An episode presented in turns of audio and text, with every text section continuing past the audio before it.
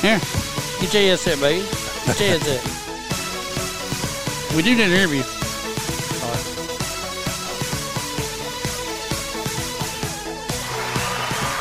It's the Lakeland Sports Guys coming to you from Howard's on Main in Uptown Greenwood, where the special today, the twice baked potato with a ribeye steak sandwich. Uh, absolutely delicious if you get a chance to. Uh, I will say the pastrami sandwich is also pretty doggone good. Uh, you got to try that too. I'm worried about you because I I fought for the campaign to name the sandwich to 52, and then And then I change it never every now don't even. Well, Yeah. you can't eat the same sandwich every time. That's our Friday night specialty, by the way. So, but um, It'll be the uh, awesome to be back at you know at Howard's on Main. Does a great job. His staff's great. Um, they're getting ready for their happy hour. Uh, as we head out, they've probably got a band tonight. Got a big band Magic tomorrow night. If you can come out, um, and it's fr- you know it's football Friday for the first time in a while. It's game week. It's One a- day away. It is a, it, it, it, it's week one to me. I'm just. Uh, well, I know what you're gonna tell me, but Well, I think we got 18 days before college kicks off, but uh, yep. you know this is week zero for the high, High schools. school. Well, it's going to be interesting. I, we got interviews with Coach Liner, also with Tad DeBozat over at Emerald. So um, I'll give you this heads up. Week zero, he's got a little information that I think you're going to like concerning week zero and what's going on uh, when we had a chance to talk with him. Uh, with all that and everything else that's happened, so we'll we'll get into that. of course, we're going to talk a little bit about what's going on as far as getting ready for the games tomorrow. There are a ton of them here and around the Lakelands. We got some big ones that we need to talk about. 96 and Emerald is one of them. Uh, Abbeville McCormick, uh, you know, those probably are the two that I would say would be a game of the week if we had to choose one. AC Flora and Greenwood is an intriguing matchup, and we'll dive into that a little bit as well. But we still haven't got the roster for AC Flora, so I don't know if they've got a team and if they come into play us. They may be forfeiting the We, game. I've done everything but drive down there to get it. Um, you know, I, I am that may be next if I can't get it by five o'clock today. I may drive down there and see if I can't just meet Coach in the locker room or something of that nature. But we'll we'll get it eventually. I, Oh, I, he'll got mine tomorrow tomorrow. night. Y'all, y'all just gotta get the old roster out and just see whoever was a junior last year they playing. Poor JV team, you know, get moved up by well this. the thing about it, though, they might hit the transfer portal, so you don't know if they're going to be there or not. Or You're just, right. Just use the numbers from last year's roster and, and go from there. That's what I did. Really, I just took. I know that the starting quarterback is Heath Moser. I can tell you that he's, he's wearing model number thirteen. Uh, That was last year. This year, he, No, might, no, be, no, he no. might be wearing number seven. last year was number nineteen, who had ties to Greenwood, Carew Bates, who did graduate. Markel Townsend, a running back that was so great, graduated. Chris Lofton. I mean, this team lost a lot of guys, and yet they're still ranked number two in the Midlands, and they're Number ranked like sixth in the state. And we can't get a roster, and there's no publication out talking about Flora. Come on. I mean, They may not have a team. Well, I, I tell you, I've gone even as far as calling the state, and the state doesn't have a roster yet either. So the state doesn't also have a preview show either, so that's kind of surprising to me. Maybe, maybe I found my next call, and maybe we just need to have a publication out there, like Max Prep used to be, where we deal just strictly with South Carolina football. I get calls from Georgia and North Carolina too, but I don't know those, and I don't care. Um, but I, it needs to be a, a publication out there that's diligent, that does it. S, uh, what is it? Channel 7 SPA or whatever it is. They do a pretty good show. YFF does a pretty good show, but you can't go to. I swear I hadn't gone to the TV stations in Columbia yet to see. I'll check those when we get done, or as we go along and see if they got roster. let me know. I, I doubt it. They'll probably have uh, who's replacing who. But we're going to dive into all of that, and uh, we'll run down the list of things that are going on. I got some information too concerning college um, with what's going on. You know, Clemson had their final. Uh, scrimmage of the year, and uh, evidently the the second team, third team did a lot better this time in the scrimmage. So we'll dive into that a little bit. I've got some information concerning the defense uh, at Carolina uh, with the preseason camp that's been going on and how it's going. We got an update from uh, yesterday's practice to go along with that uh, from the players of all things, not the coaches, but from the players. They're happy, man. They're they're, they're They're, they're getting paid to do it now, though. They are. They're paid professionals. That's part of their deal. you know. Employees. and see what happens. Um, uh, you know, you- you got the NIL thing. Stan's got the ladies Portal. softball uh, and the portal issue that's going on. Mine is the transgender thing and what's going on. I told you that swimming was going to lead the way back what about a year ago, uh-huh. uh, maybe six months ago, that swimming was going to lead the way. Well, World Aquatics announced that they made a major decision involving transgender athletes uh, at this year's World Cup that's going to be held in Berlin come October, by the way. Um, first time ever they're going to have an open category strictly for the transgenders. Uh, it's basically the 50 meter and the 100 meter in each of the four strokes butter, back, breast, and free. Um, that is there, and maybe the IM uh, will be added, and the 500. Some of those will be added later on. But they're the first group to actually kind of lead the way, and we'll see what happens with this. If if the transgenders are truly serious about competing, and this is their opportunity to show up and show the world that hey, we want our own uh, group that's there, and this will be their opportunity to kind of expose that and show the world that hey, we can do this, and it'd be in softball and a bunch of other areas as well. I watched, you know, watching the news last night. It's nothing usually but about you know Maui and everything going on in Hawaii. Our prayers are there with those people as well. But um, I saw Roy Cooper, who's a, the governor of North Carolina, had passed the bill with the transgender stuff for sports, to where you were, you know, you weren't like you know if you were born in a certain part, that's where you play it. Um, the North Carolina High School League, and I'm gonna call the guy Jamal Singleton, whoever runs that up there, they've appealed and it was overturned yesterday by the North Carolina Senate. Mm-hmm. It's been overturned now because of the LBQBJ or whatever you want to call these groups. Uh, they've got another push in to where, so just because one state gets it across doesn't mean it's not going to turn around and be appealed by, you know, your governing parties, your senates and your representatives in each one of your states' houses or whatever, because it was done yesterday. And I just, like I said, I started texting you and say, man, no. But I knew I, it was, you didn't need to be upset on a Wednesday, both. So. but that kind of stuff just, it just, it, it befuddles me that as Americans, or even as Christians, that we allow this, that we allow this to go on in a country that pretty much speech has, uh, has, uh, speech has gotten out of hand. And I'm almost ready to say, you know what? Let's not do that. Let's just put caps on everything you can say, like you do me with, with my excessive language. But um, freedom of speech is funny these days because everybody's got a right to say what they want. But it looks like the ones that are with this crazy, I can't say LBQBJ or whatever, they have rights that I don't have. How dare I come out and talk against this situation? And, and to me, you know, it's just common-minded people just don't have a say anymore. Well, the thing is, now we've got folks that are stepping up. Uh, uh, Martina Navratilova in the tennis, she is stepping up.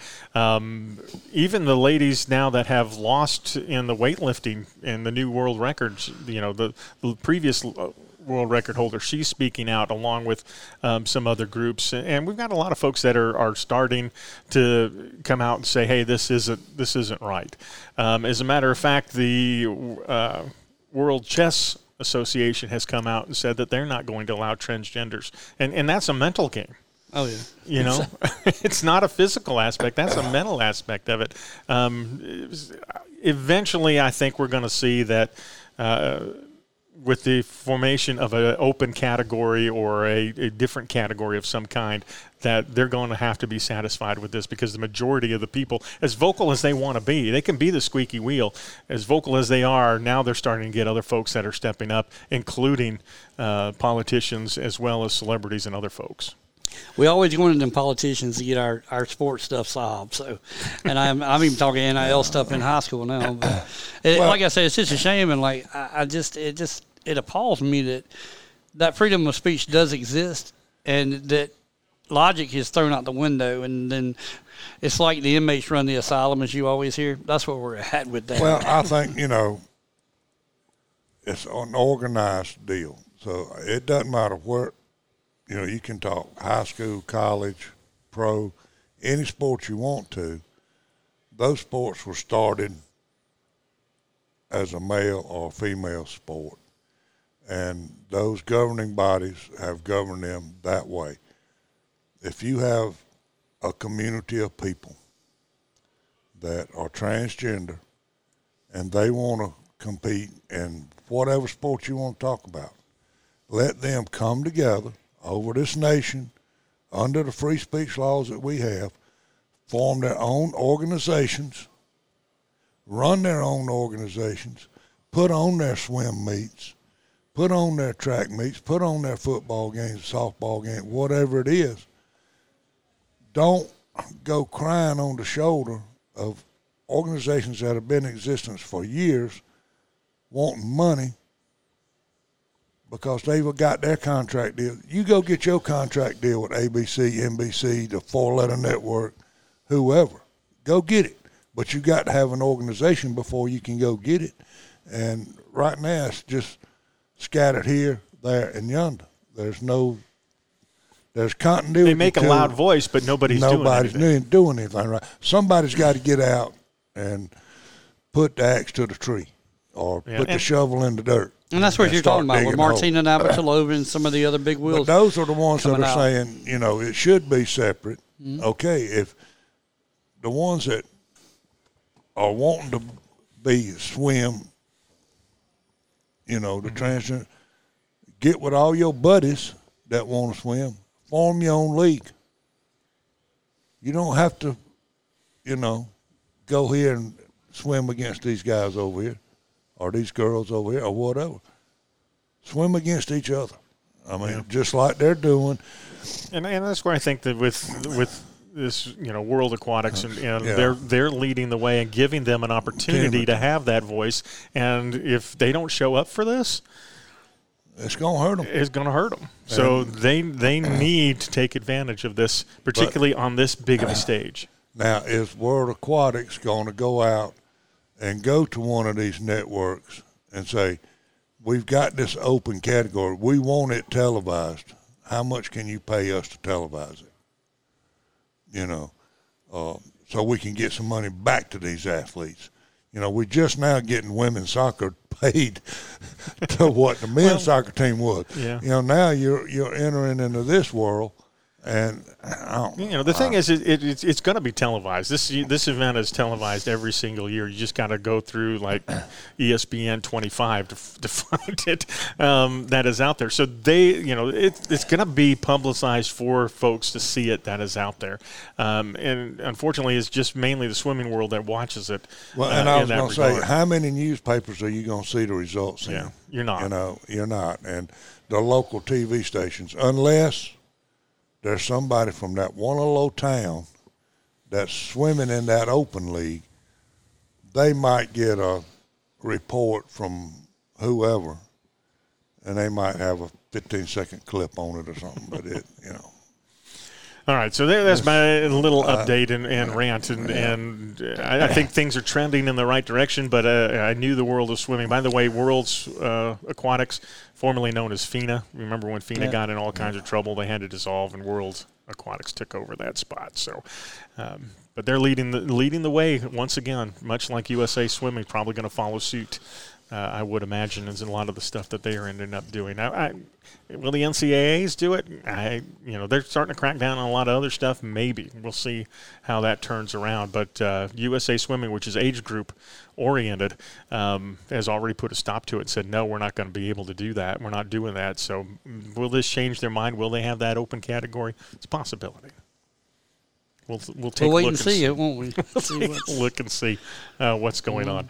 Um, we're going to get to the high school stuff here in a moment, but uh, you know. F- Clemson is again in the news. All this talk about ACC uh, going and leaving, uh, uh, along with Florida State leaving, and all of that has been put on hold for the majority of the time, um, mainly because there is a, a contractual agreement, I guess, uh, you know, as far as them finding a way out of a deal uh, to find a new home where their plans have kind of been blown up in smoke. And basically, what has happened is, um, according to Dennis Dodd, by the way, uh, I'm going to throw this out by you know from CBS Sports.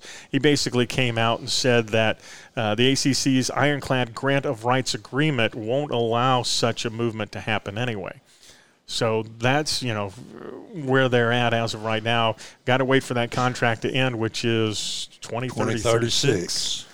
So before they can end up making any changes or possibly even leaving in you know the ACC. I won't be talking about it with you, Jenny. That's what 13 years Well, from now. well, all I'm gonna say to that is, Uh, I'm ready for the season to get started, so all this hoopla can be swept under the rug where it needs to be, because this is, Yep. it's, it's just a money grab by everybody involved, and I, I'm tired of listening to it. I've heard, oh, I've got it on from uh, an expert that Clemson will be in the SEC in 2025. I don't think that's going to happen. Not according to what you just read. Yeah. I, I just don't see it happening. It's the time frame does not suit. Here's the deal: if Clemson can afford it, like we we hear they can afford to Yeah. do, if they were to take the money, three hundred, what is it? Three, it's, it's 300 million to get out. So if they take that money and they take it to the ACC office, or no, they take it to the SEC office and here, here's my money, or certified cashier's check. 300's got to get you out of the ACC. Okay, then so it's then you gotta cost have- you another Okay, 300. Yeah. to go in. But here's the thing: if we're serious about doing this, and we're not worried about money, because you can get all this money from everybody else, go ahead and pay your way out Yeah. now. We're not. Nobody's going to wait. Call Florida Mm-hmm. Yeah. State and say, "I need a partner. I'm about to go to a bank and get somebody to finance this, and you go in it with me, so we're going to get this done."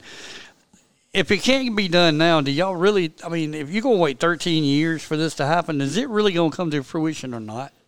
I say it's not.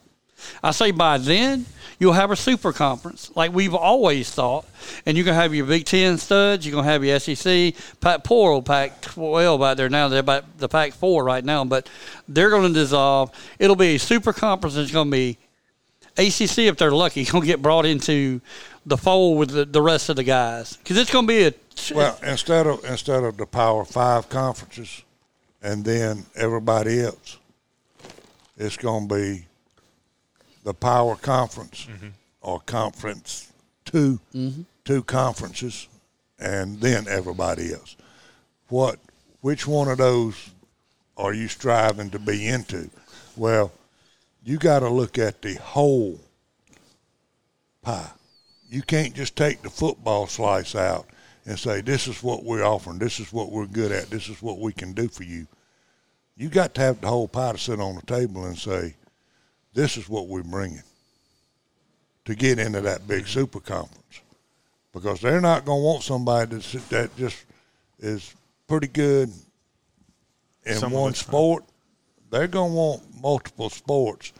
And uh, Clemson has had some success with their baseball program in years past, but here lately they have, and that's what it's going to be. What have you done for me lately?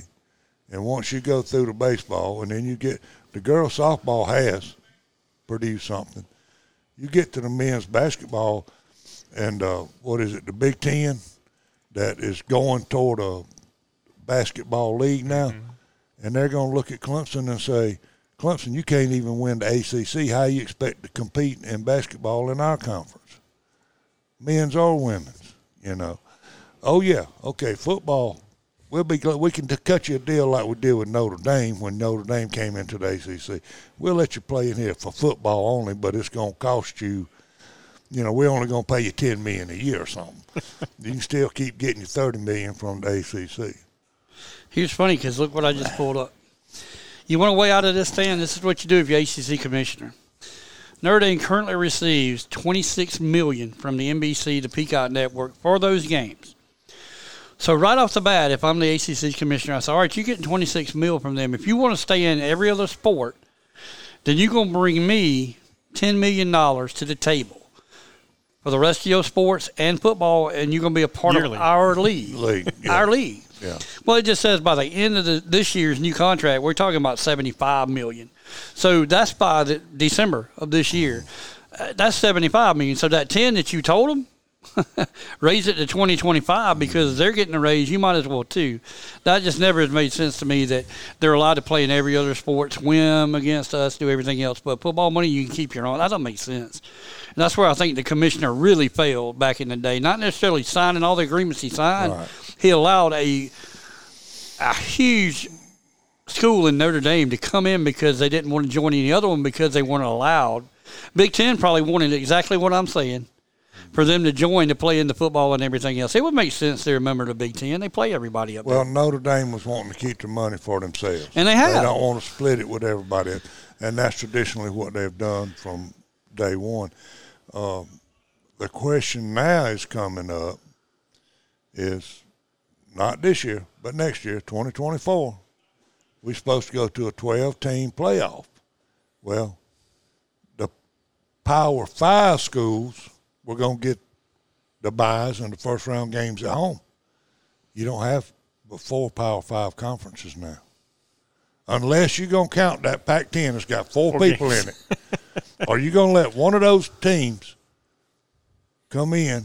Because this is the whole rationale behind having the 12 teams is so we could get some of those West Coast teams into the playoff system, even though they're probably going to get beat in the first round. At least they're in. Now you're not going to have them. So now we got to rethink this whole playoff situation. So now, uh, if you leave it at 12, I mean, Let's see. The, the SEC get two or three, the Pac-10 get two or three, the Big 12 get two or three. Next thing you know, the only one that's coming out of the ACC is going to be the champion. The number two team out of the ACC won't be in it. Well, let me tell you about it. And this is the reason I think that it's pushed to that. I don't think that will change.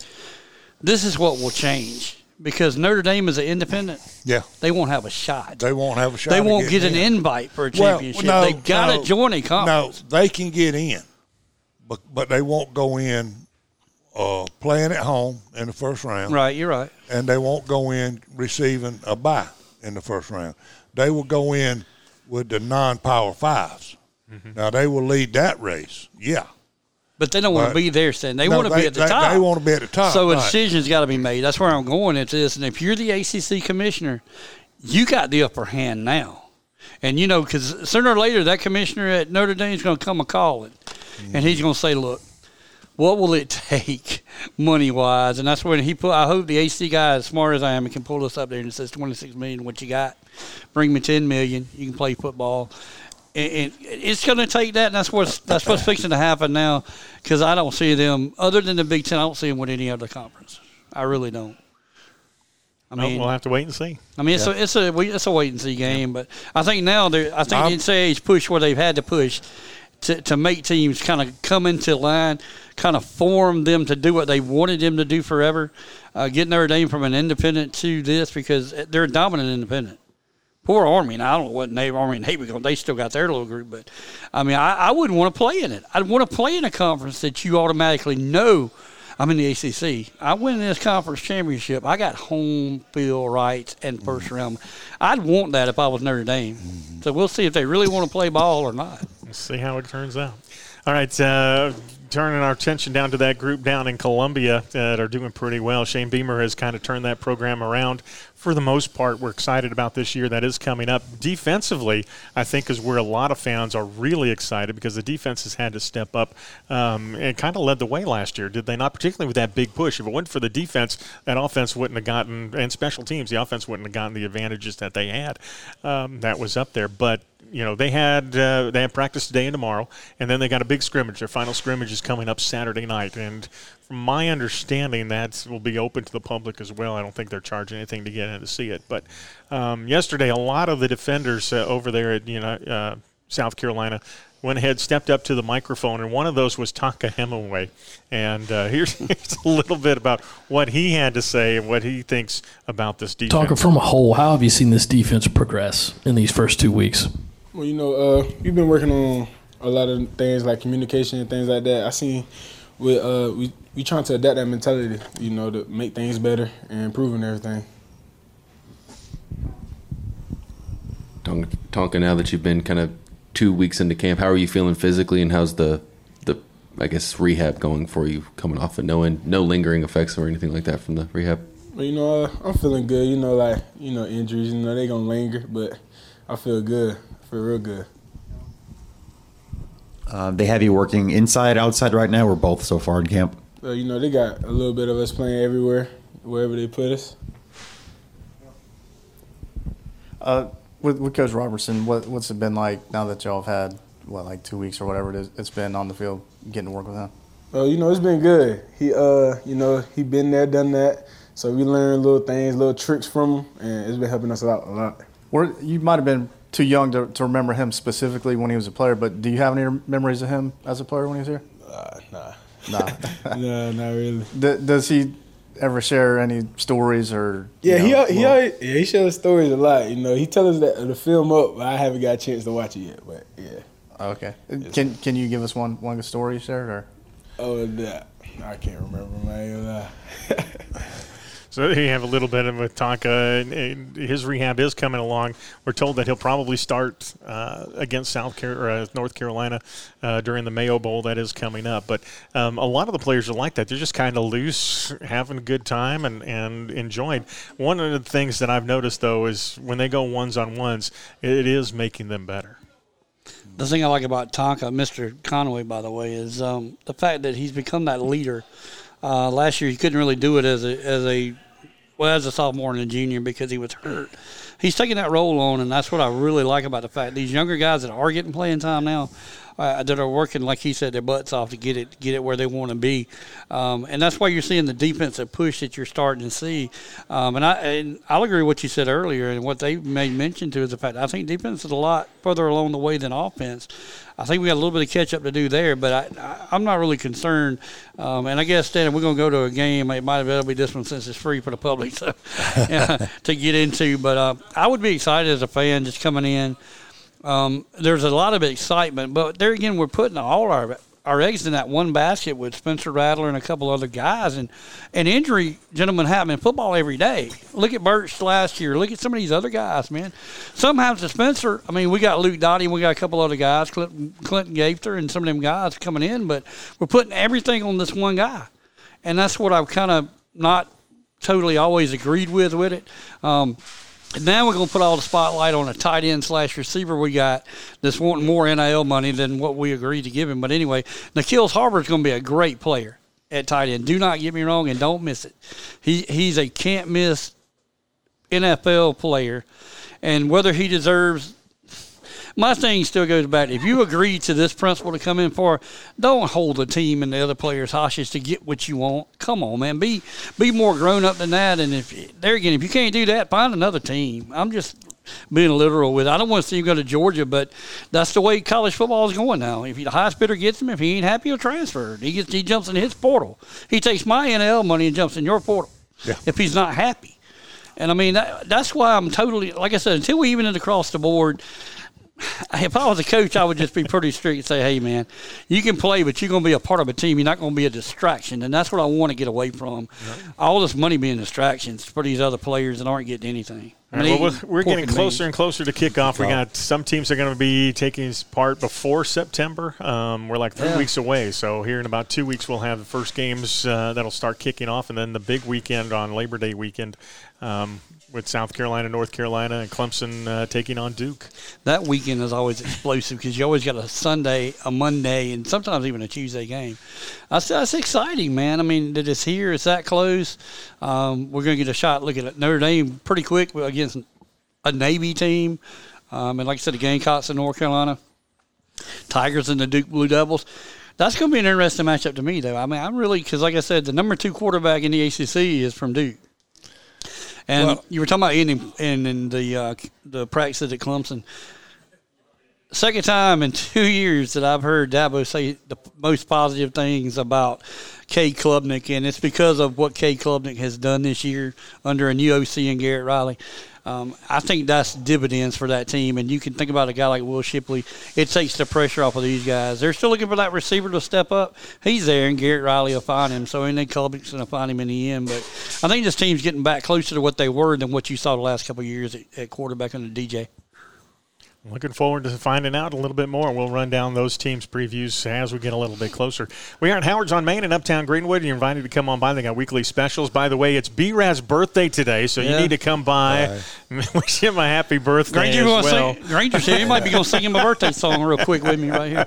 So uh, anyway, like I said, it's it's always a good time to be here. I mean, be rad. If he's not got, if his bar's not packed, he's smart. He goes out and finds them and brings them in. I saw him at Buffalo Grill though. They hollering at people. He even pulled a smoke alarm over there. He's a smart guy. He cleared a bar out in a heartbeat, buddy. So, and if you hadn't thought of that, I've done that before, be rad. So just don't get caught doing it. So anyway, happy birthday, brother! You are our AC Clemson reporter for bas- basketball for the, for the Tar Heels and, and for Clemson football. So we we're gonna keep you on another year, but another year older, another year wiser. What's the beer today? Twin Peaks is happy. Got to get a lower from my Twin Peaks gals. But anyway. Uh-huh.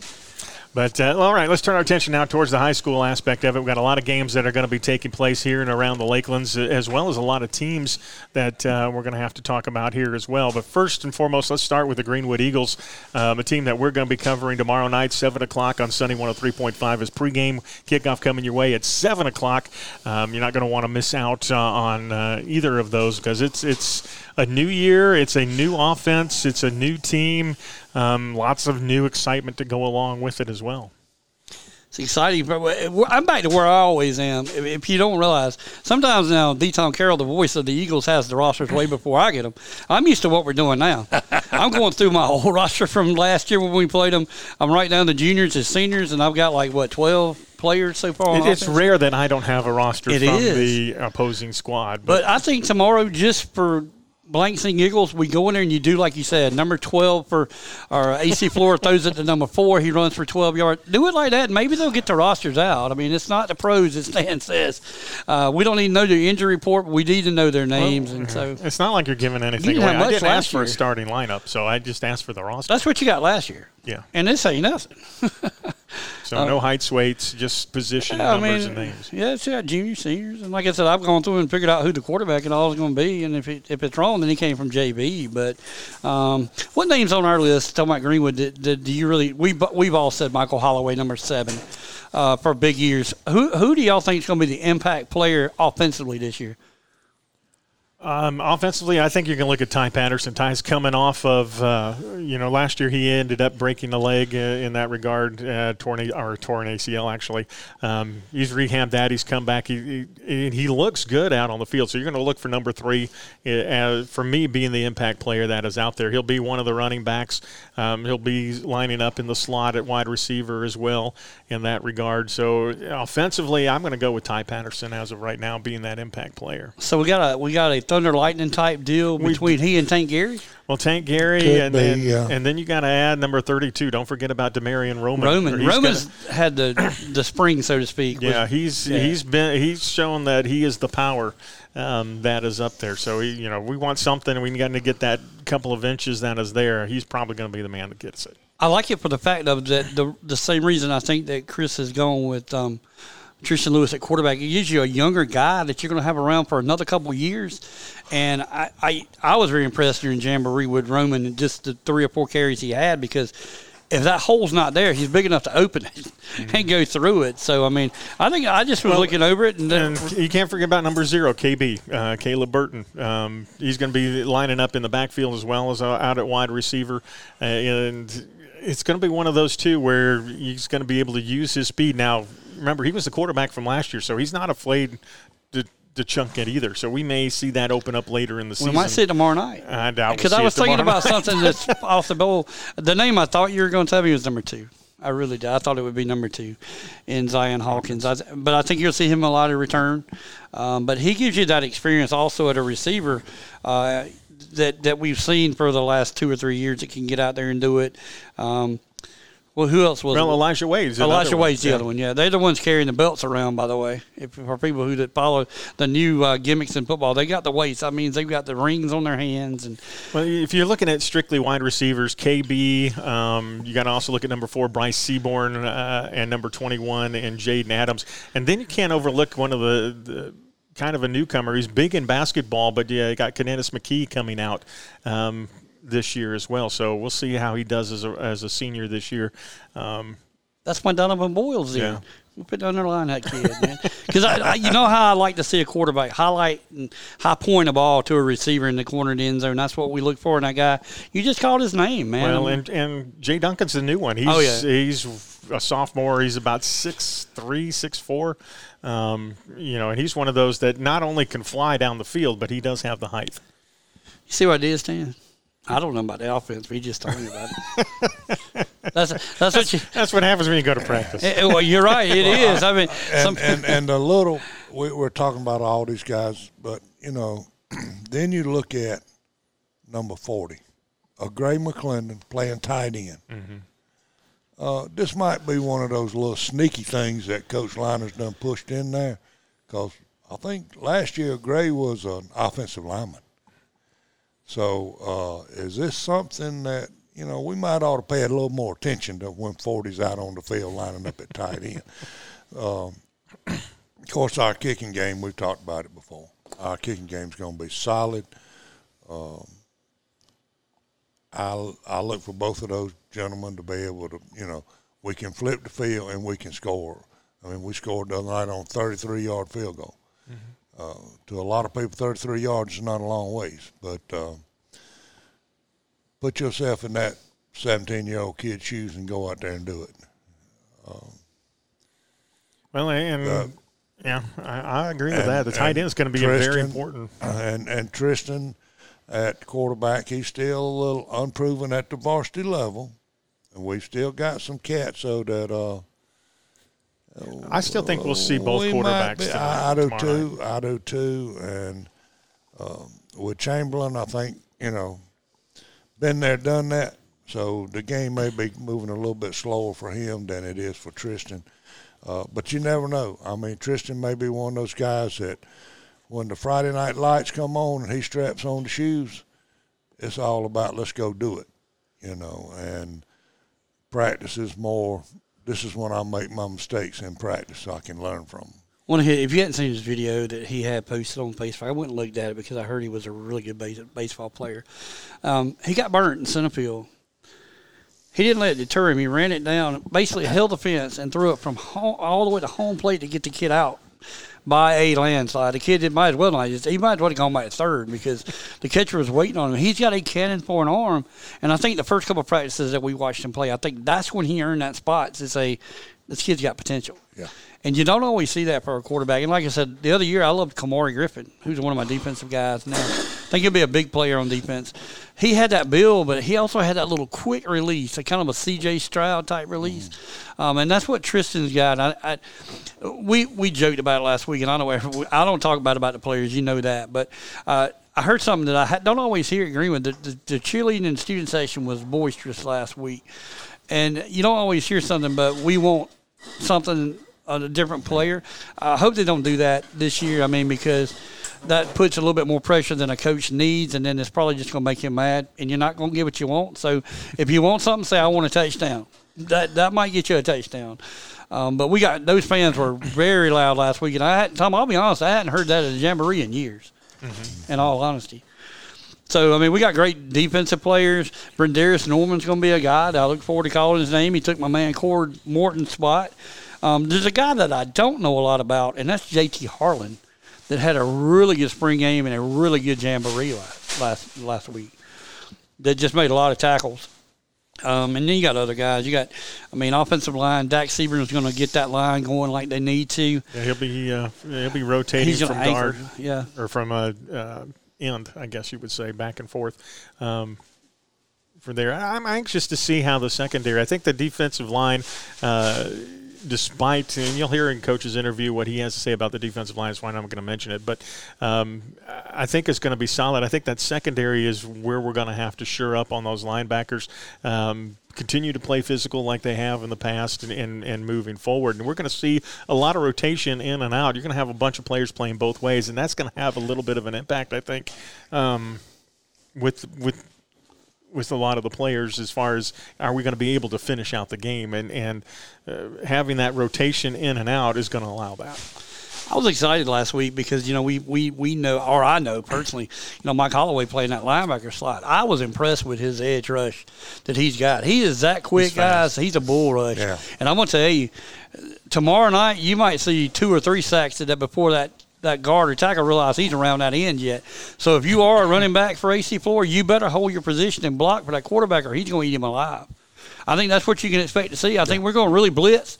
I think um, you know Zach Coach Norman's going to put a good blitz packet together, and that's what we'll see. Because if quarterback ain't got time to throw, it don't matter what the receiver does. Yeah. So All right. Well, I had a chance to catch up with Coach Liner earlier. Here's what he had to say um, uh, concerning what we started out with, uh, mainly about what's going on uh, and how they chose. But here's uh, the interview that we had. Welcome, everybody, to the Greenwood Eagle Coaches Show with head football coach Chris Liner. I'm Tom Carroll. And, Coach, back at it uh, a couple of weeks already, fall practice uh, underway, and now here we are, week number zero of all things, and you got AC Flora coming in. Talk a little bit about uh, this new offense that you've got, when did you decide to kind of put it in, and how have things gone through the spring and the summer? Well, you know, we had thought about it uh, kind of last year. We we were looking at maybe making a move, and you know, is is successful and as well as the flex bone worked for us. That's it's very difficult sell. It you know.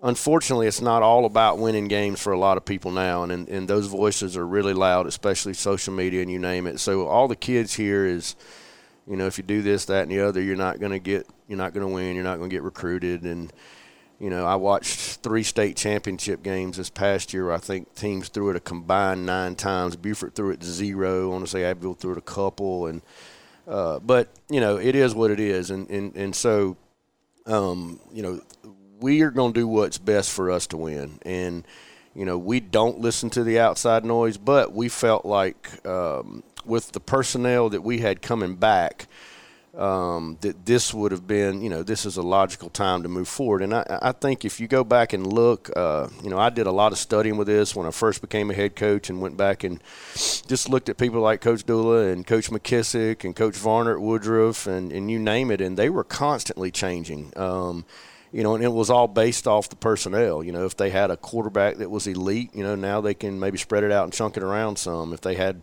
you know, a heavy uh, laden uh, stable of running backs, then you know they would choose to do that. So I think that's important as a high school coach. Unless you recruit, and there's some that do, then you know it's it's uh, very difficult to just have a system and stick with it without tweaking it to a degree from year to year, based off you know what Mama sends you to school. So um, you know we felt like we had some young guys that could play the quarterback position uh, at a high level, and, and we, we, we, we believe that. And, uh, you know, we've got some young guys too and some older guys. I mean, there's some older guys that can do it as well, and, and along with running back and receiver. So um, we got a veteran offensive line, you know, back, and, and uh, that, that helps. You know, you'd rather be uh, inexperienced in some other places, not on the line. So, um, uh, but, you know, making the switch, you know, kind of – uh, we, have talked about it the last two years, uh, you know, for a variety of different reasons. Um, you know, but the biggest thing is what's going to give Greenwood the best chance to win, and we believe that that's what gives us the best chance to win at this moment. And your defense uh, is always stout. Uh, right, right, now, I'd say the defense, just judging by if you watched the jamboree or not, you know, it's always the defense a little further ahead. They usually are this time of year, and you know, we're fortunate. Um, we've got a lot of guys back on both sides of the ball, and you know, we've got some guys that are returning from injury that you know a couple of them didn't play at all last year. You know, Rob Stevens, who's our starting center, is an excellent offensive lineman. He didn't play at all. Alon Wade, who we thought was going to be one of our marquee backs, you know, last year didn't play at all. And, uh, you know, we had so many season ending injuries that a lot of the young guys uh, that had to fill that role got to play a lot of football, maybe before some of them were ready, but it, it, that's a that's a blessing now. You know, it wasn't so much then, but uh, because they got thrown into you know the fire, pretty, you know, maybe faster than they should have uh, they have a lot of game time experience against quality people. So, uh, you know, both sides of the ball, we got about seven to eight starters back. And um, now, again, some of them didn't play at all last year or, you know, played just a little bit, like Griffin Jones, one of our linebackers, went down early in the year. Ty Patterson tore his ACL again early in the year. And there's some other guys, too. So, um, um, you know, but all of those guys are back now. And so far, we've been able to stay healthy. So, um, you know that's. Uh, uh, but yeah, defensively, we should. We're, we're. I get tickled. I hear people talk all the time, like, "Oh, yeah, coach, y'all are really small." Well, we not may not be tall, but uh, I mean, Shavias Williams and Brendarius Irvin and and AJ Raw, those guys are over 300 pounds, um, and they are strong. And so uh, they may not be six five, but they're you know, six foot to six three. I think Brendarius is probably three something. Shavias the same. Um, uh, Devion Griffin's about 285. I mean, there, there's some big guys up front. That, you know, again, they're not the six six guys, but but um, but if you stood on the field next to him, you'd see what I'm talking about. Michael Holloway's probably six three, um, and we have some very uh, you know big people on the team. It's just that maybe not as tall as as some other teams we play. Coach, uh, we get to start off at home. That's a blessing this week as we'll be back at JW Babb Stadium. AC Flora comes in. They're kind of in the same boat. They've got a new quarterback and some new guys, but they've got a veteran defensive and offensive line. Yeah, they look very similar to last year. They're huge, especially up front. You know, they do a lot of things that are a little unique. Um, most of your spread teams are your heavy power running teams, even if they're running out of the spread or taking big splits. They go foot to foot. It almost looks like the old, you know, the old Ware Shoals double wing and and uh, you know, the Coach Turner stuff that he you know used in a variety of different places, Clover, Broome, you name it. But um, but yeah, they're really good and they're very talented. You know, they got good backs, they got good receivers. Uh, you know, defensively, they got big guys that fly around and. Um, you know, one thing is is we're a little farther ahead, believe it or not, than where we were. You know, last year uh, we didn't really get to practice that much because of the heat, and uh, you know, we we decided real quick that I think we'd been outside maybe five days before we played our first game, and um, you know that's kind of ridiculous. So, but you know, there's a new rule, a law in place that if it's above 92, you can't go outside in gear. So we've been going at six o'clock in the morning for pretty much the whole time. And uh, yesterday we practiced outside, but most days we've just been going in the morning, so we haven't missed or had to go in the gym. Uh, and so forth. So, you know, it may not have looked like it in our jamboree, but we're actually, as far as our schematics and a lot of the things that we weren't able to to do with live action, we're way ahead of the game than we were this time last year. Now, whether that, you know, uh, uh, whether we benefit from that or not, we'll see here in just a little bit. But um, you know, that's been a good thing. Is um, we feel like we're more prepared to play this game in week zero. Um, I think one thing you're going to see a lot of moving forward is teams are going to going to quit playing week zero because they're not having enough preparation uh, because of the new heat stuff. And uh, you know, it's been around a few years, but it just makes it really difficult, especially when you're in a year-round school. And a lot of the school districts in our state have switched to year-round school and so you lose fall camp. There is no fall camp, and um, if you don't practice six o'clock in the morning, well, you're already in school in July, so uh, you pretty much have to, or or go at eight o'clock at night or something like that. So, um, but we, you know, our guys bought into it, and uh, you know, it's kind of like starting with the off season. They bought into. You know, we tra- you know traveled all over the place this summer for camps and seven on sevens and you name it. So everything we've asked them to do up till this point, um, they've done it, and uh, and that's been you know um, really you know nice to see, and it's been uh, a blessing to see the level of commitment that they've shown this off season and wanting to to be good this year. All right, and that makes if you don't have week zero, that takes away the bye week as well. So Correct, and you know, there's even been a push to not start playing games to around Labor Day, um, just because of the the heat and stuff, and just play ten straight and then hit the playoffs. Um, that was proposed, I think, maybe a year or two ago, and I don't, I'm not so sure that won't show back up again, just because there are so many districts now that are switching to the year-round school or some kind of modified schedule that you're going to see a lot more of. Oh man, but you know this is not the way I remember practice being. It's not. It's nothing like what we grew up doing.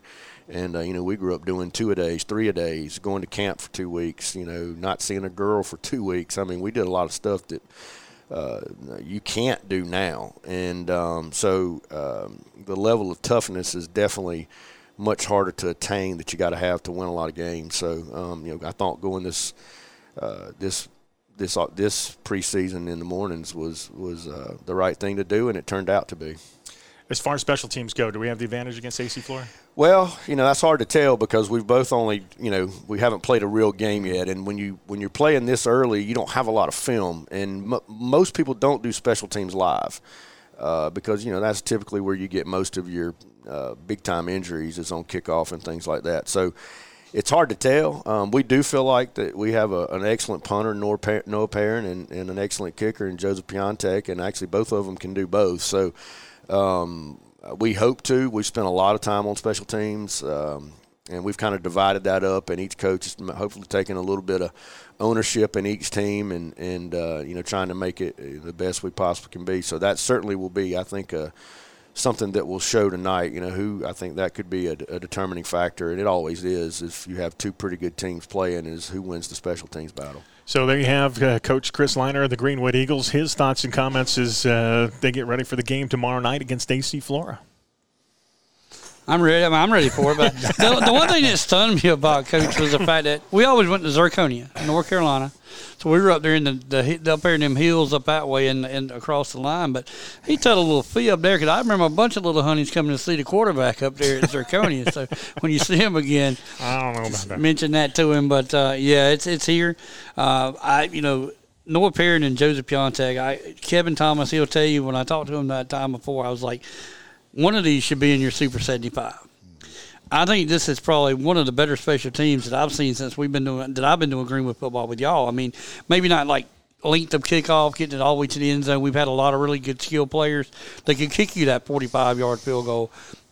These are going to be consistent players. Like I'm not going to say he's going to line up and kick a sixty yard field goal. But if he does, Chris has got confidence that he can make that, or else he'll go for it. And then Noah Perrin, I mean, how many times last year did we talk about him flipping the field?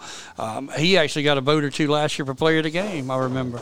Um, I think I might have made that. But anyway, uh, yeah, so he can flip the field. Um, I, I learned something here. I'm guessing that Elijah Wade and Alon Wade are brothers? I would assume that, yes. I mean, they're they're 23, 24 on a number wise. One's running back, one's a, a receiver. But um, I, I just put that those two together as, as they must be brothers or cousins or whatever. But um, I had forgot about Alon Wade, and we expected a lot from him last year when B went down, and of course he didn't get to play either because of an injury. So um, there, there's a lot of the things that we don't know about either team that we're going to see. Um, and like I said, he, he thinks that they're pretty well, you know, they're they're special teams and they're, they're they're about even with us. And if that's the case, I feel good about it, like he said this year, because we've been out there, they've kind of gotten a little more acclimated to it. We've seen Columbia, maybe they haven't done that yet, because as you know, Columbia to me is hotter than it is here. Columbia is hotter than here, and um, is that coach smart enough to say, and are his players willing to come in at six a.m. and strap on the pads? That's the key.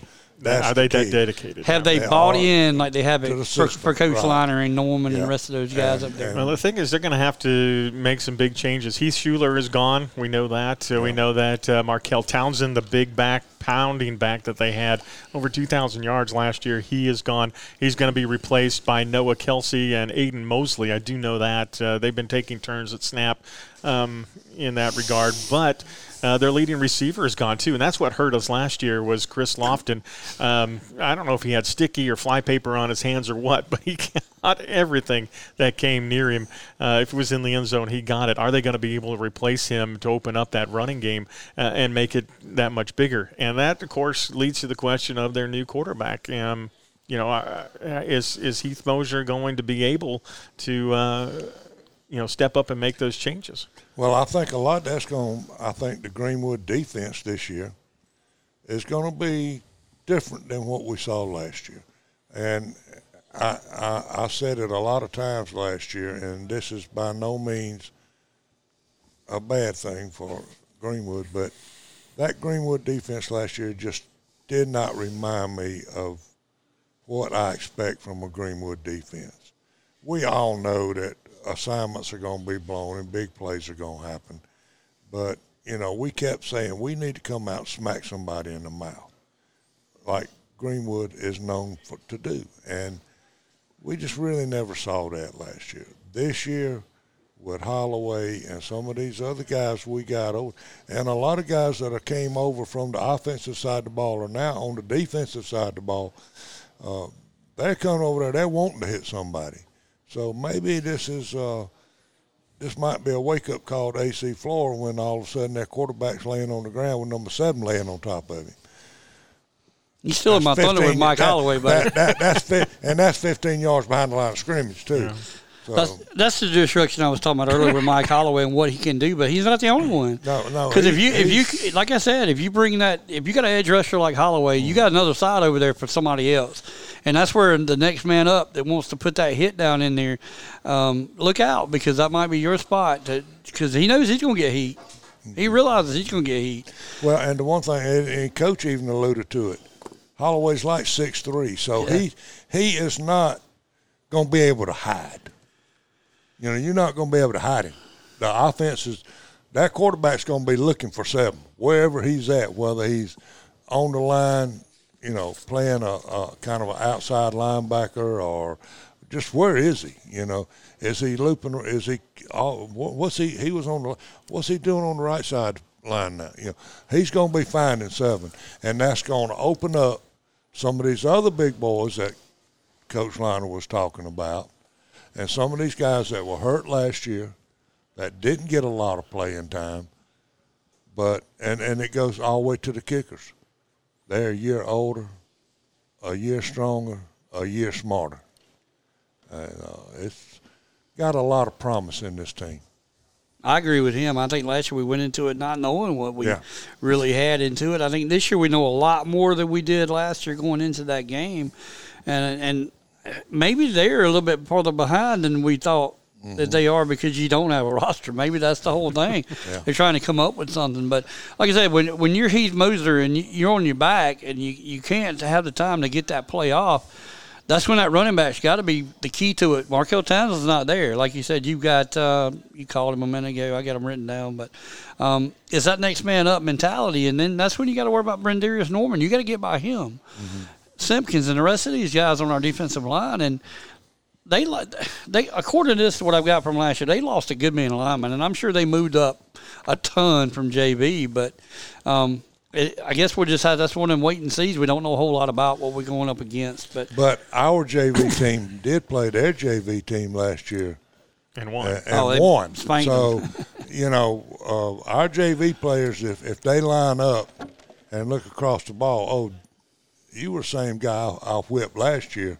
This is I'm gonna have fun tonight. you know, Let's hope it goes that way. yeah.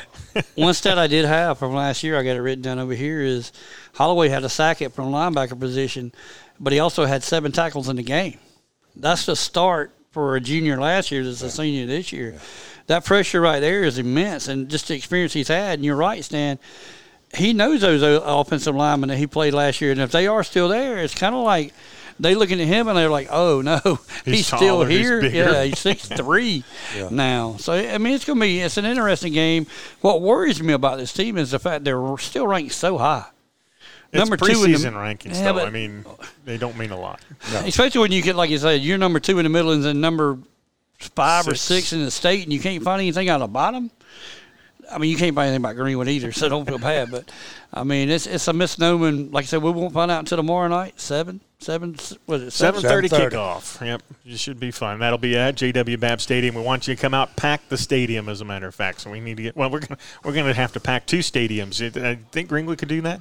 We can pack uh, Emerald and Greenwood and, and get both of those because Emerald is our next team that we're going up against, and they they have. and to me, this is one of the games of the week. You got uh, Abbeville McCormick being one, and we'll get to that in a sec. But you've got Greenwood, or excuse me, Emerald and 96 going at it. And, and we saw both these teams in the Jamboree. Both these teams looked, you know, like they pretty They much have an idea of what Yeah. they want to do and, and ready to get at it.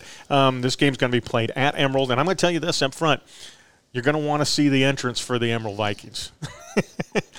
Especially, I, I've got word of what's going down, and I wish I could be there. I hope they somebody catches it on film. Get get your cameras rolling. Um, it is going to be a spectacular sight. The entrance for the Emerald Vikings this year. And Emerald does have their new scoreboard up and running. Sound system's brand new. Sound it's running. systems brand new, up and running. So So the horn's new. Sound the horn. Yeah, You'll sound it. Tom, they'll, they'll, that game will be packed up there because I'm going to tell you something. 96 travels as good as anybody else does, and they're going they'll pack that place. And like I said, I was last year. Florida had a lot of people on the home side. If they travel that way, and I think they do because they are you know top ten, top five team. I think Greenwood's going to be packed too because if we have anything like we had at Jamboree, look out. I'm just saying that right now because we showed It's good to see that. we showed up and we showed out last week. Very you know boisterous in the cheering and everything.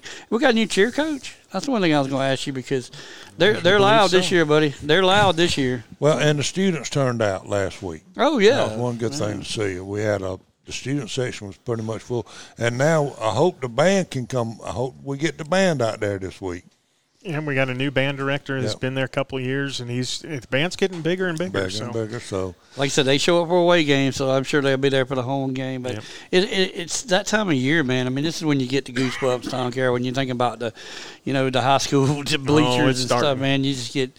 So, like I said, you you you gonna have me looking for something tomorrow night. So if I lose track of what's going on in the game, I'm trying to find you a video of what you want to see about what's going on in Emerald. So And give you something to do. I will try to find something. but that's going to be a great game too, though. It's gonna be a I mean, game. '96 we saw, and we all felt like '96 has probably got, if not the best, the number two quarterback in the Lakelands area. I mean, the kid can spin it, and uh, Yeah, Matthew the, the is a real biggest concern that we had is the low numbers that they had. Uh, if they can keep ev- now, they're coming into this game healthy. So you know, and they're coming up here to win. They're not coming up here to be a little sisters of the poor. Emerald had better be ready this is a big game because Yeah. Braden Mitchell is going to be a recruit somewhere. somewhere. Because, like I said, he's probably going to be one of the best quarterbacks we even scrimmage against this year when we played him in Jamboree last week. Uh, I know you saw him on the sidelines at Carolina, so that's a that's a good thing. He has been going down to see Coach Beamer and some of the other guys, and he, you know, he he's pretty tall as a quarterback. He, I mean, he's got to put a little bit of weight Well, on him. He's still he's still a high schooler though. I mean, I mean, he, he got is. another year to grow, but uh, his instincts look good. You know, uh, he's got a little bit of help around him. Hopefully, they can develop some more help around him, and hopefully they can stay healthy. I, I mean, I'm looking at Evan King and um, Evan Adams, wide receiver, and what he was able to do against Right. Greenwood in open space. Um, you got J- Jabarian Dunlap, also uh, Ladarian Waldrop at, at the wide receiver spot, and they use the tight end. That's what a Yeah. lot of folks don't do Stan early in the loves it. season. But Jaden Hackett will have a big game um, if he's left wide open. and they run the ball. I mean, they, they got a that offensive line opens plays up, and it comes down to my offense against your defense. And I was amazed last week at Jamboree is the number of players that Emerald has. Yeah. Emerald may have as many as we got at Greenwood High School. And Emerald did have put out a pretty good defensive lineup last week against Abbeville. Now, yeah, Abbeville did touch them for two touchdowns, but uh, for the biggest part, it was toe to toe. Emerald had some chances to put some points on the board, and they didn't. Uh, but you know, you make mistakes, you correct them, and hopefully now those coaches at Emerald have corrected a lot of those mistakes, and this is going to be a, a good team. Key Holloway's a quarterback at Emerald that if you put the pressure on him and blitz him, he can take off. Yeah. Um, he had a lot of balls dropped last week too that, Yeah. that really weren't his faults. I mean, I know they had a lot of wide receiver screens and all set up against Abbeville, just trying to, to find something. Basically, um, I think they're going to be fine running the ball. Who's the big running back they got at Abbeville? I mean, at Well, they got Cam Parks. You also have that's it. Foster, Kristen Foster. He's uh, the one that ended up scoring the touchdown. Um, you, got, you got a lot of big backs. That You're going to brother? rotate in, and I believe so. Okay, so Yeah, anyway. he's only a sophomore. you lose a Jalen Foster and you pick up a brother, so that's how it goes. And You know, so. like that. But you talking about Key Holloway and and when you when you watch, I watched him play now what three times, Mm-hmm. and each of those times, it impresses me that teams are having such a hard time.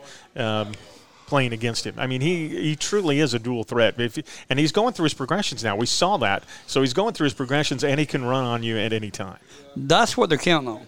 The fact that they have a quarterback that, that will go through progressions and say he's open, he's not, he's not, he is, I got to go. As opposed to a lot of times you see a quarterback that just goes. He doesn't go through all of his players. You know, Or he looks at the first yeah, progression, and then he stops because he's covered, yeah. or you know, that's why I like to have two or three plays in it. And it's high school, I get it, but I like to have two plays in your quarterback's head. That whichever one gets called, if there's something you need to do, you automatically in your mind you already know progression says, if it's not there, go here. You know, so and Well, and we don't know what Coach DeBose is hiding yet. No. You know, are they going to do RPOs? Are they going to do anything? You know, we don't know where this offense is going as of yet. I'm gonna call Scruggs. I, tonight. I, I, I, I look for it to be some RPOs with Holloway's speed and elusiveness, and you know, there's going to be, and we may see some of the same stuff at Greenwood High with Tristan. Mm-hmm. oh yeah, I think you're gonna see a lot of plays for and him. Tristan is is a lot.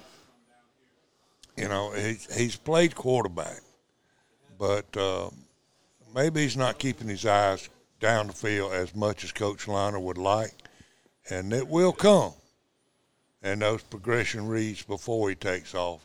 But I felt like at the jamboree last week, he took off uh, a couple of seconds too early a few times, and uh, of course. I know Coach had uh, some words with him on the sideline about it. So. Well, and I like what Holloway did against the Abbeville Yeah. defense too. I Yeah. mean, he got he was under pressure several Yeah. times. Um, he went ahead and did the right thing. Yep. You either threw it away or you know, in his case, sometimes you had to eat it. But um, for the most part, he's going to protect the ball. Yeah. and that's something you normally don't get. Uh, you know, with a, with a first year quarterback and being a second year quarterback, I think last year helped him out tremendously. You think it's Tad DeBose. I don't think offense, buddy. I think about defense winning you another championship. Um, I, the one thing I know that Coach Liner probably did say is there were a couple plays that Jaden Adams and a couple other guys were wide open. Uh, and I'm, I'm sure Coach Liner probably looked at him and he said, hey, try it. Let it go. Yeah. If it's incomplete, it's incomplete. But the one thing it's not going to be is picked off because you know a couple of them were and they and they blitzed him on that play. Yeah. So he learned just in that one scrimmage last week that if they blitz you, first progression, if it's there and it's downfield, I don't mind an incompletion as opposed to hitting a big play. Um, I think you'll see him do that. And that, I think we always joke about it. The way you open up the run is you set up the pass. Uh, that's still the way to do it. Coaching hadn't changed in that aspect, and Coach Liner realizes that. And I think you might see a big ball tomorrow, and it may be your buddy. Because, I mean, he was wide open. That speed that he has is phenomenal. I would almost like to see him coming out of the backfield. Well, we got enough running backs at Greenwood. We got three teams. we just not enough balls. Stam. It's a good problem to have. I mean, when you got, like I said, when you got you know Roman and you got all these other running backs, Wade, his brother can play it. Tank Geary. I mean, you, you got to have an offensive line to block. But I'm telling you something that that could be where our forte and we score points is this year with that with our running backs, and it could be. And I think the same way is going to happen with Emerald as I well. do too. They've got And- some really good running backs. They've got to a lot of similarities between the two teams, really, if you think about it. I mean, and just the number, sheer number of players that they got. How many teams will they go up against at Emerald in that 3A ranks that may not have that many? Because we talk about a Chester, we talk about a Clinton, and they, they both lost numerous players off of those teams last year. The same number. What was it, 29, 26 that both those teams lost? Um, I had to go back and watch the moving and change to see that to get those numbers and stuff. So we'd always thank Kevin Thomas for what they do. But um, it's football time, guys, and it's exciting. Um, I had a text a minute ago, and I don't know you and I'll talk about it, but um, one of my friends said the best way to get a coach's interview is if you do the, the touchdown club. They can't run from you then. you can block the door and say, you know, he said, you're the perfect guy to block the door. Have your headset on and have another mic with him and walk around and just say, hey, coach. What's Uh, going on? So, uh, like I said, I doubt we'll do that. We don't want to bother them guys, but they do come out for the meal. Uh, Stan, it's going to be chicken, you said? Yep, fried chicken. So it's Sports Break fried chicken, not just Yep. chicken, but Sports Break fried chicken. So it's going to be good. If you haven't, if you haven't joined yet, or if you're not a member, if you thought about it, you just Stan will tell you tell you what who to call, and they'll get you lined up Just, for it. all thing you have to do is show up at the main event sometime between six and seven o'clock Monday, Steve Riley will get you taken care of. and we'll get you signed up, and we'll be more than happy to hopefully find you a table. All right, had a chance to catch up with Tad DeBose earlier this week. Here's what he had to say getting ready for tomorrow night's game. Coach, uh, glad to have you back with us. Football season is here once again, and you guys are excited and raring to go. It's game week. It is game week. Uh, you know, some people say, "Why do you have a? Why is it called week zero? Uh, but it is week zero for us. Uh, we got a, a a very good opponent in '96 coming up, and uh, we're just happy to be where we're at and the opportunity to get to play. And um, once again, thank y'all for coming and, and the coverage you give to the Lakelands area for what y'all do for all the young people. No, you're my our pleasure. We love doing it. Uh, let's talk a little bit about before we get to '96 about uh, fall camp and what it's been like here so far. Well, we uh, it's been hot, so um, we've been trying to dodge a lot of the heat by practicing at six o'clock in the morning. Um, coming into it, you know, with the wet bulb restrictions and you know the way the temperature's been, you know, you really can't get out on the field and do what you need to do with pads on until you know after six thirty, seven o'clock at night. Uh, with us going year-round school, and of course now being in school for about three weeks, um, you know, the option to bring our varsity team in at six o'clock in the morning and practice. And um, our school has facilities for them to shower and do everything here, and, and then go into their school day. So it's it's really been a tremendous asset for us and a tremendous dedication and commitment level by our players to to be here. And um, you know, to me as their head coach, that means an awful lot. That we can practice at six o'clock in the morning, and all our players are here. Well, let's talk a little bit about those players because uh, Key Holloway, of course, is going to be the quarterback his second year coming back. He looked really good, I thought, in the jamboree last week. Well, he's Key's explosive and fast, and um, he hadn't had the opportunity really to to showcase what he's done with his arm uh, in the off season, and, and that's coming. Um, but he is a tremendous athlete and our leader on offense, and, and he'll be the trigger guy that, that that distributes the ball around to a couple of people for us. Um, we're hoping Quamar Cloud up front is returning all region player last year as a sophomore uh, on the offensive line, and he's got some some inexperienced guys with him that are big bodies and will continue to grow and mature. Other night uh, in the jamboree over at Greenwood versus Abbeville, you know, their up front guys are, are really good. Their front seven at Abbeville is is probably as good as we'll play all year. And uh, we had a hard time handling them at times, and, and that put a lot of pressure on Key and, and you know and got him rattled a little bit early. But uh, we hope to continue to improve each and every week, and and you know, once again, I go back to what we're doing this week with 96. 96 has got a good football team, and Coach Bennett's come in there and he's he's pumped some uh, life into the program, and uh, and he does a great job. He is a super guy. I'm happy that he's got the opportunity to be a head coach, and uh, we're going to have to step our game up to compete with them this week. He's one of three or four new head coaches here and around the I Lakelands. think we got five. Is there five we? now? Well, I forgot Calhoun Falls. Yeah, You're we, I think we got five new ones. So Uh, Touchdown Club's going to be fun on Monday. it should be. It should be. Get to find out a little bit more. Well, let's talk about uh, your game with 96 coming up here. It's the first home game. Going to be exciting to have everything here. You got some new stuff that's uh, going to be on display to go along with all of that. But how do you, you know, take that 96 offense that is there with uh, Braden Mitchell and what he's been able to do, and he, uh, what his third year at quarterback.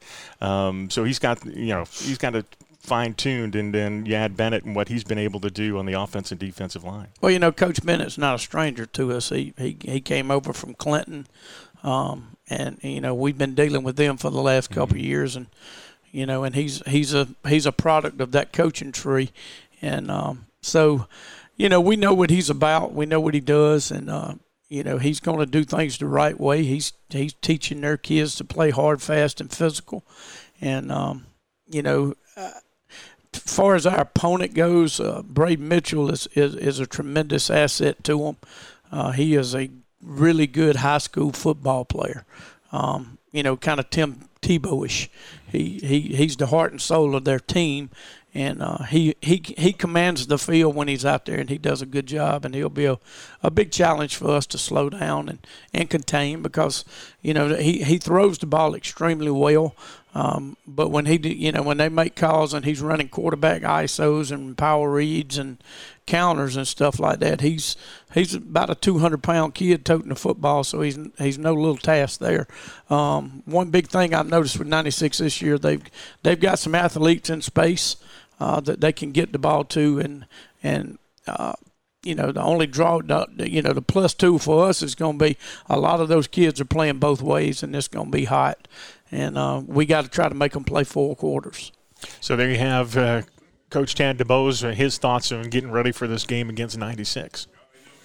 Yeah, I mean, I, I mean, Tad's one of those guys, man. I, he, you'd bite nails off to play football for him.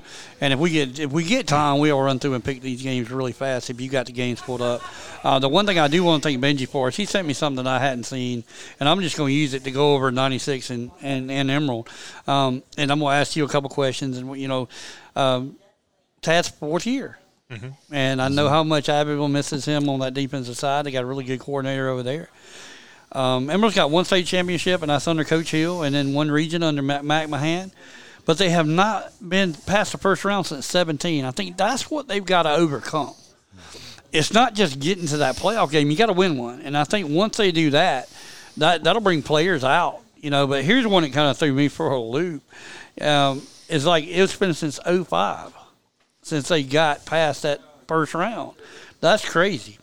And then you look at Coach Bennett, who I knew the name was familiar. I never put it together until he just said Clinton. I, I'm that's just me being a goofball and not following things. But uh, uh, you know, he's taking over from Matt for Matt Owens, who I really like. You know, touchdown club last year. He comes in and you know he you see his face and it's like something's wrong, and he had like well seven players off of. And to lose seven players at 96 isn't easy because there ain't that many over there. Really, once you're trying, once you get into that region, there's not a lot of guys just to pull. But they haven't been to the to the playoffs since 2018 under Coach Wilcock who's at East Side now, uh, one of my favorite coaches, as, as, we joke about. And they haven't been past second round since Doolittle, and that's been a long time. A and long time. I think they want to correct that. Um, we'll talk about Liner real quick. I mean, like I said, he he's done well. Uh, he's 94 and 76 as a coach, and, and he's in his 14th season. Uh, his fourth at Greenwood doesn't seem that long either, does it? Hmm, doesn't it Doesn't seem like four years, but I mean, it's been a it's been a fun ride, Coach. But uh, like I said, talking about AC Flora, you know, I think the score could be a lot like it was last year, but on the other side, I think you flip that score, we could look at a 38-20 game like we lost 38-20 a game we could have won. B gets hurt, and we kind of like just didn't know what to do. Uh, we had players to replace B, but it was just like he was going to be our guy all year. 2,000 yard rush, and he never really had that opportunity. But we're also kind of on that little losing streak about we hadn't been to the playoffs. The the, the first region title, we hadn't had anything since Cathcart days, which y'all y'all started y'all's Greenwood careers, right? got to the first or second round. And that was 2012. Coach Pippen, but oh, okay. Yeah. Well, a Benji gave me something wrong on here, so I. but yeah, it, it says y'all haven't done it since uh, Cathcart in, in 2012. But But we haven't won it all since 2012. well, and that's that's basically what we're looking at. We got a lot of Lakeland's teams around here. It's time to make that next push. It's football season. I want to see as many Lakeland's teams as we can get to Orangeburg.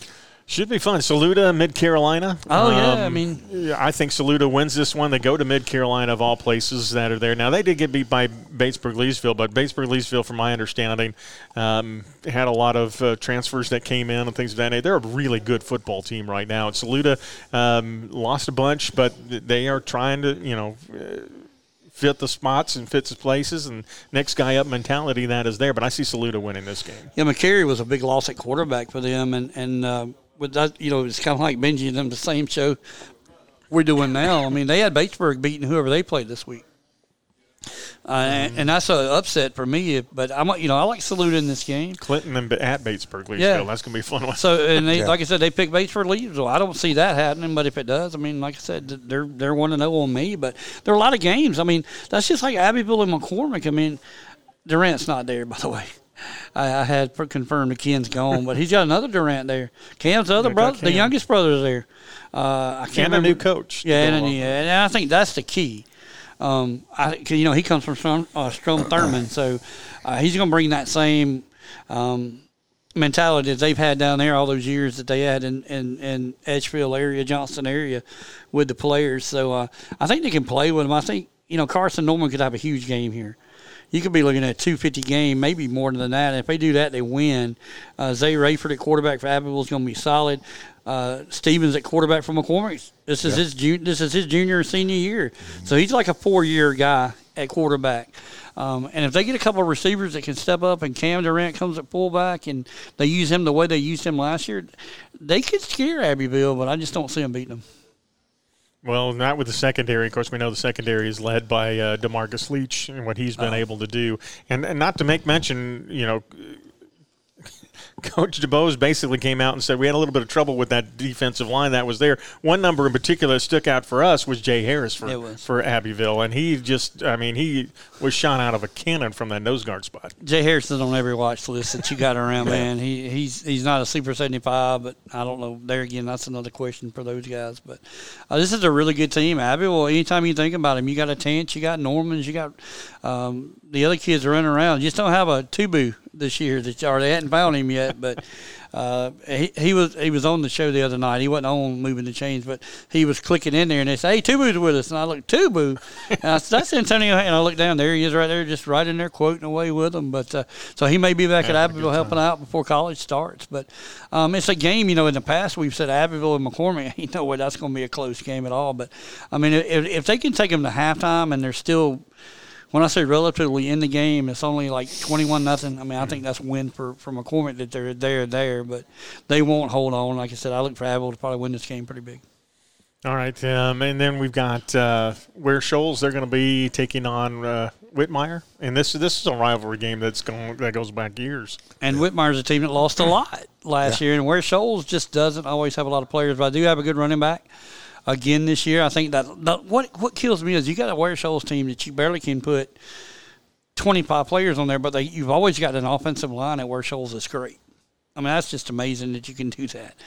And like I said, they can need a quarterback to pick it up, and then you got a running back. And it's a game they can win, I, I think, because like I said, you know, Whitmire lost a good bit, but Whitmire's always that team that's in in the running for that In the know, hunt, for the region every year. So do your job, and you might you We'll pull see. that first win. You don't ever know what's going to happen after That's that. it. Sky's the limit. We'll know a little bit more about uh, Ware Shoals uh, after this week. Pendleton, uh, 2A school, they go down to take on the Dixie Hornets in this one. Um, Dixie's got a building new weight room, all that construction stuff. So you can go to the Dixie website and find out a little bit more. Watch for parking. Um, it- it's a little tricky down there as of right now. You're probably going to be parking at Erskine and walking over for the most part, I would think. And that's what I saw about Emerald too. So Chip, Well, Emerald's gonna yeah, Emerald's gonna have the uh, fields side. out there between the softball and the practice field open up to park on. So Okay. that's going to be your best place to park. Now the other two parking lots, the student parking lot way on the other side will be open as well as there in front of the gym. But your best bet's going to be that gate four. and yeah, like I said, you got a church across the road a little bit, but And I, I, think Coach Sarr at Dixie is is happy with what he's got right now and the attitude and all that the players have shown. Uh, my wife went over there and did sub on Monday, so I got some. You of got the- all the details. I got some of the inside stuff, uh, but uh, he's he's looking. They got good numbers and good size, and he's ready to go. this is And one they'll need because happy. Pendleton is coming into town. This is a pretty and good he's- football and team. he's happy. He he won't. You know, he's a again a first year head coach. So you know, there's gonna be some mistakes made on his part probably, but um, he feels like he's got a good group of young men that are gonna fight hard. And uh, my wife told him he couldn't be at a better place. So I think he's happy there Yeah. for his first head coaching job. yeah. Good Yeah, game this same. week, and you show everybody in your region a lot of stuff, Coach. And like I said, I don't think Coach Sorrow's not going to sit there and let you run over him. So Pendleton's a, a little bit better team, but and they got a little bit more players. But if he can shut them down, like I said, play a good first half and put a little scare into somebody, everybody in your region is looking after that, Coach Sorrow. I'm just saying. And then a team I don't know much much about is Northside Christian. Um, they're going to be hosting the Flashes of Calhoun Falls on Friday night. I don't know. I, I I, think. yeah, I- I'm going to have to do know, some research and, I'm and just find gonna out flip about the coin and say uh, Calhoun Falls with a new coach, uh, and but Calhoun Falls does have the Bryant guy back Yeah, as a, as an assistant. Yeah, Kelly's the OC. Kelly. So, uh, you know, might that might bring a little bit more Well, get and- up and go to the. And I think the Jamboree Flashes. showed a lot that they had out there with all the one A's uh, back a couple what, a week ago Wednesday. Yeah. Um, that was out there, and, and you even heard the coach mention the fact that uh, he was pleased with what they saw. There's some stuff that they didn't practice Mm-hmm. that you know, such as the blitzing and how to pick all that up. I'm sure they've gone over that a little bit because North Christian is going to Northside Christian is going to see that on film and take Yeah. advantage of it. But I, I think Calhoun Falls, for the most part, I, I like the trend and the Yeah. changes I like that have I like come. where they're headed. I look for a win, guys. I'm going to tell you why. If this is a basketball game, count it. Um, like I said, you got Kendrez Tatum as the quarterback this year at Calhoun Falls. Uh, you got more Quavius Bryant, which is probably Martavius' son, more than likely. You got Daquan Lewis, 6'2", Jabari Norman at running back, 6'3", and you got Ramendra Sutton at wide receiver slash free safety slash tight end at 6'7", 195. No weight on the guy, but It's get the ball up there and let him come down. That's what I'm high saying. Point, high point the ball. Six, yeah. seven. So all Tatum's got to do is throw it to him in the end zone, and you Yeah. that's 21 points right there. How do you go against a guy with that much height? You don't see that at our, our No, level, no, really. no. not six, not seven. that tall. No. You got So to find your best athlete. That's where they're kind of the keys to it. I mean, everybody's got that. I mean, I don't see that much height. I do have a 6'5", 180 at free safety and tight end from Dixie that's up there pretty good size. Thomas Ferguson. So um, there's you a little bit. That's Sam's little brother. yep. Oh, is there? Yeah. But like I said, 6'5", 180, so, you know, look out. um, and like I said, they got the players to do it. You're right. I just think I think Pendleton's – that's just a team. I don't like to play Pendleton, even if you're Abbeville, because they give you a game. So hopefully, like I said, Coach Starr can get that first win and get it rolling over there at Dixie. All right. Reminder as you go out to these games tomorrow night, get there early. The uh, particularly if you're in District 50, they are going to have the metal detectors out. You're going to have to go through that clear bag policy. Um, both squads uh, at Emerald and also at Greenwood, uh, you are not going to be allowed to just sit around and do nothing. You're going to have to find a seat. Um, so you know, if, unless you're in the line at the concession stand, you need to find a seat in the stadium somewhere. Uh, in that regard, and if you want more information about what you can and can't bring and that type of thing, go to Greenwood Athletics or EmeraldAthletics.com. Uh, both of them have it listed on there already for this game. And trust me, particularly Greenwood- parking for Emerald. Yeah. Definitely, and get your get your concession when they walk in because you don't want to walk back over there to mess with that. You don't, and you don't want to miss the pregame ritual of uh, the team taking the field at Emerald High School. I, uh, what if what I am told becomes reality? it is going to be exciting and electrifying. Uh, you want to talk about the way to start a season, adding this new entrance? You're going to love it. Oh, they just, need to, they just need that press box. and we apologize it's for the long podcast coming. today, but it is It's coming. opening week. So Looking forward to it. All right. Um, get out there, enjoy the teams. Uh, check us out on Facebook, uh, LakelandSportsGuys.com. Tell your friends. Uh, podcast is available on all the uh, medias that are out there, so feel free to uh, get us Google, Spotify, wherever you get your podcast at. Apple Podcasts, You can go and check it out there. Yeah, we got them everywhere. He's Chris Cox. That's the coach, Dan Spivey. I'm Tom Carroll, coming to you from Howard's on Main in Uptown Greenwood. We'll see you at the game on Friday night. Have a good one.